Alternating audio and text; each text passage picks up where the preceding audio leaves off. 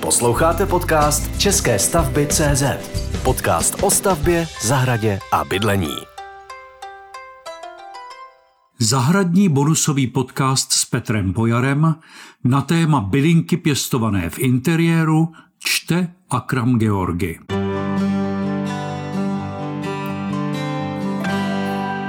Dobrý den. Vítám vás v zahradním, respektive rostlinném podcastu české stavby.cz. Dnešní epizoda, kterou připravil Petr Pojar, bude věnována bylinkám pěstovaným v interiérech, nejčastěji na vnitřních okenních parapetech. Jak je pěstovat právě v zimě a proč to nesmíme s ničím přehánět.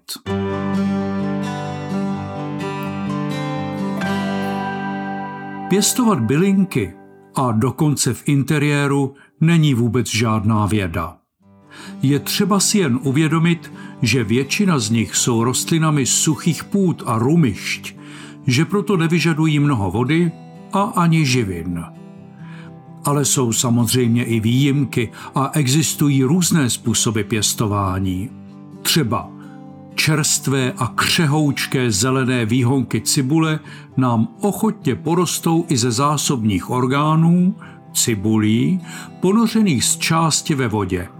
A skutečně lze mnohé bylinky pěstovat i hydroponicky. Pokud ovšem nemáte z hydroponií žádné zkušenosti, není třeba se těmto postupům právě kvůli úspěšnému pěstování bylinek vůbec věnovat. Většinou jde o rostlinné druhy nenáročné, které naopak vyžadují kromě minima vody i minimální péči.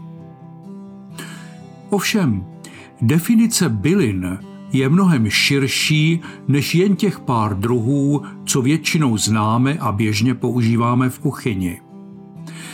Byliny jsou totiž obecně rostliny, které mají nedřevnatějící nadzemní stonek – Bylinný typ růstu rostlin přitom vznikl v rostlinné říši mnohokrát nezávisle a dokonce většina rostlinných čeledí má své bylinné zástupce. Obvykle spatříme nad zemí lodyhu nesoucí listy, neolistěný stvol, v případě travin pak i stéblo. Bylinný stonek má různé tvary v průřezu. Může být válcovitý, čtyřhraný, trojhraný, sploštělý, případně rýhovaný a podobně. Co se týká růstu, stonek bylin může být přímý, vystoupavý, poléhavý, plazivý i popínavý. Liány.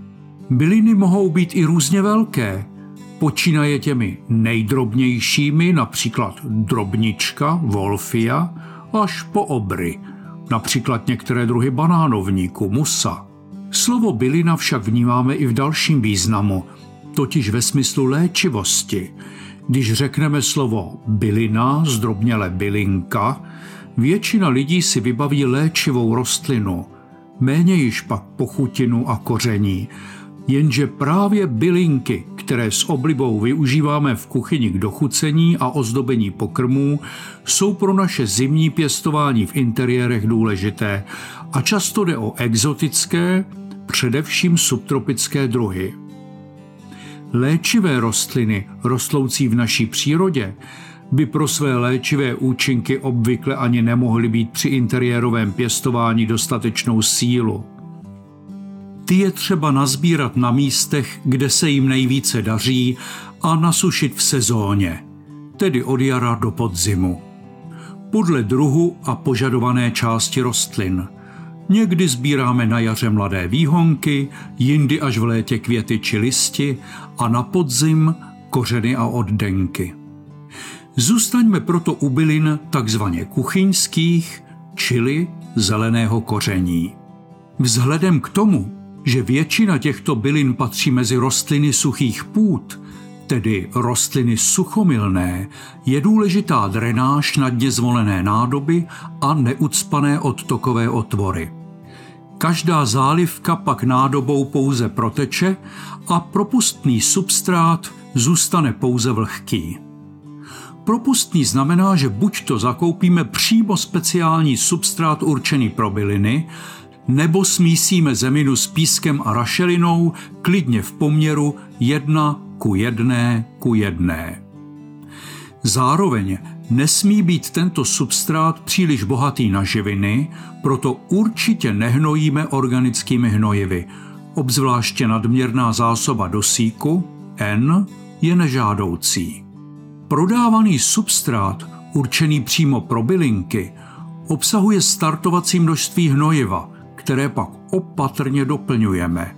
Ne příliš a ne příliš často.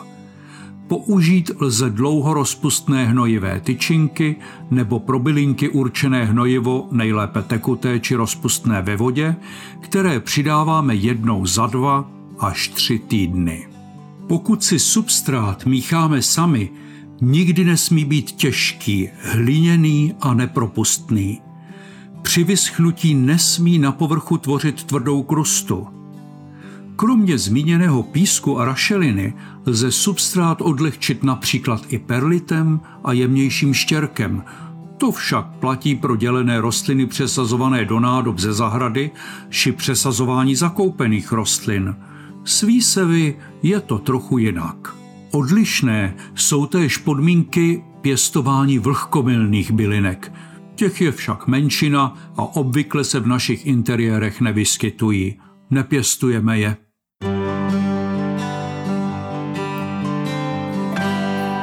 Co se týká bylinek a hnojiv, dobrou zprávou je, že se již prodávají hnojiva podporující tvorbu voňavých silic. I ta však musíme používat jen opatrně – v žádném případě pak nesmíme nikdy sáhnout po hnojivech s vysokým obsahem dusíku. Nejlepší jsou hnojiva vytvořená přímo z bylin, která kopírují přirozený stav v přírodě. Zde bylinky čerpají sílu ze svých odumřelých částí, z nichž se látky postupně dostávají za děšťů do půdy. Obvykle jde o prodávané bylinné výluhy, nejčastěji z kopřiv a dubu, které si ostatně každý snadno připraví i na zahradě. Kdo by neznal kopřivovou jíchu, do které lze přidávat i mnoho dalších druhů rostlin. A pozor, bylinné jíchy aplikujeme zásadně ke kořenům, nikdy ne na stonky a listy bylin – Jednoduše proto, že budeme bylinky konzumovat a bylinné jíchy nejenže zapáchají, ale také nechutnají dobře a mohly by nám dokonce i uškodit. Přece jen jde o skvašenou rostlinnou hmotu rozpuštěnou ve vodě. Nepříjemných mikroorganismů pro náš trávicí systém mohou výluhy obsahovat mnoho. Ideální jsou pro bylinky nádoby spálené hlíny, které nejlépe pracují s vodou. Zůstanou mírně vlhké, i když substrát vyschne a bylinky si pak mohou v nouzi sáhnout pro krapet vody. V plastových nádobách je navíc vyšší riziko výskytu plísní. Úplně nejhorší je plastová nádoba bez drenáže a přelévání. Interiérové pěstování bylinek za oknem má svá jasně daná pravidla. Prvním je důraz na přiměřenou zálivku. Suchomilné bylinky znovu zaléváme až poté, kdy substrát dostatečně proschne. Vždy přitom zaléváme odstátou vodou o pokojové teplotě, nejlépe samozřejmě dešťovkou. Dalším pravidlem je zamezit studenému průvanu – Prostě a jednoduše platí, že oknem, na jehož vnitřním parapetu pěstujeme bylinky, v zimě zásadně nevětráme. Rozdíl je také ve volbě substrátu pro bylinky, které dělíme z objemnějších rostlin pěstovaných v zahradě a pro výsevy. Výsevy vyžadují nejlépe speciální výsevní substrát, který obsahuje dostatek živin a tolik neslehává, čili má nízký či žádný obsah rašeliny. Určitě nekupujte substráty určené pro pokojové rostliny.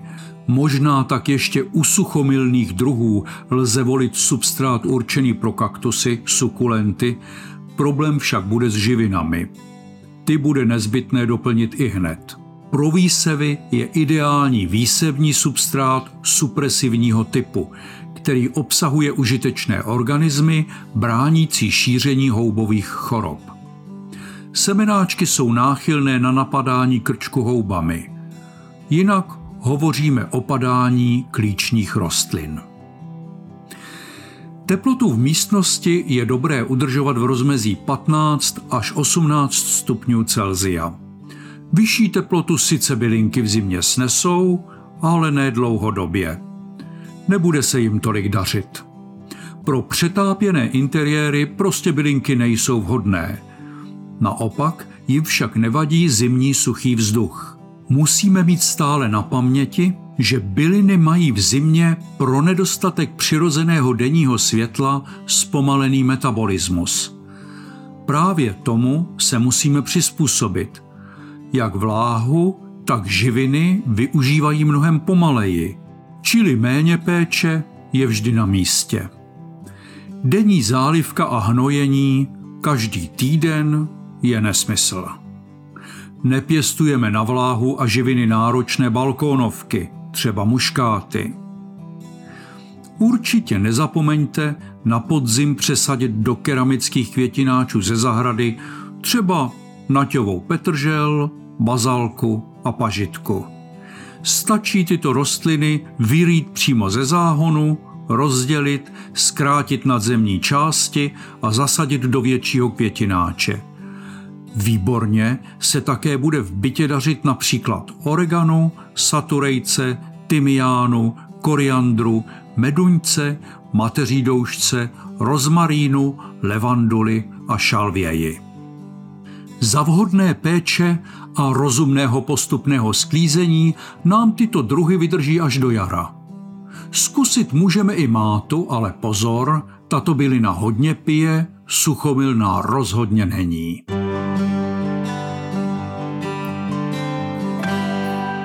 Pokud jsme nestihli včas přesazení ze zahrady, není třeba zoufat. Uvedené druhy bylinek a ještě mnohé další se v zimě prodávají v zahradnictvích a hobby marketech.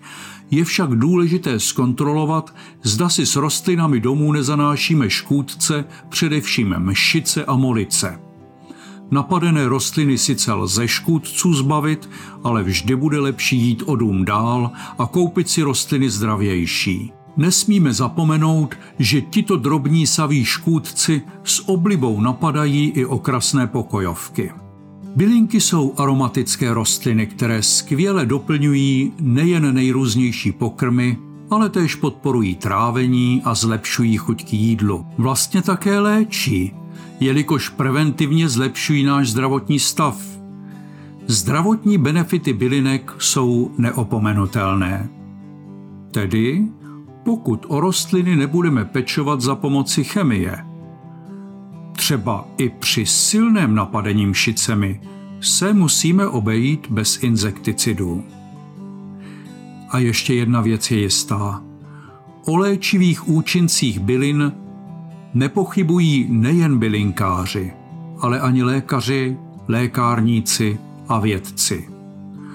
Ostatně pojem fitoterapie určitě nepatří do takzvané alternativní medicíny.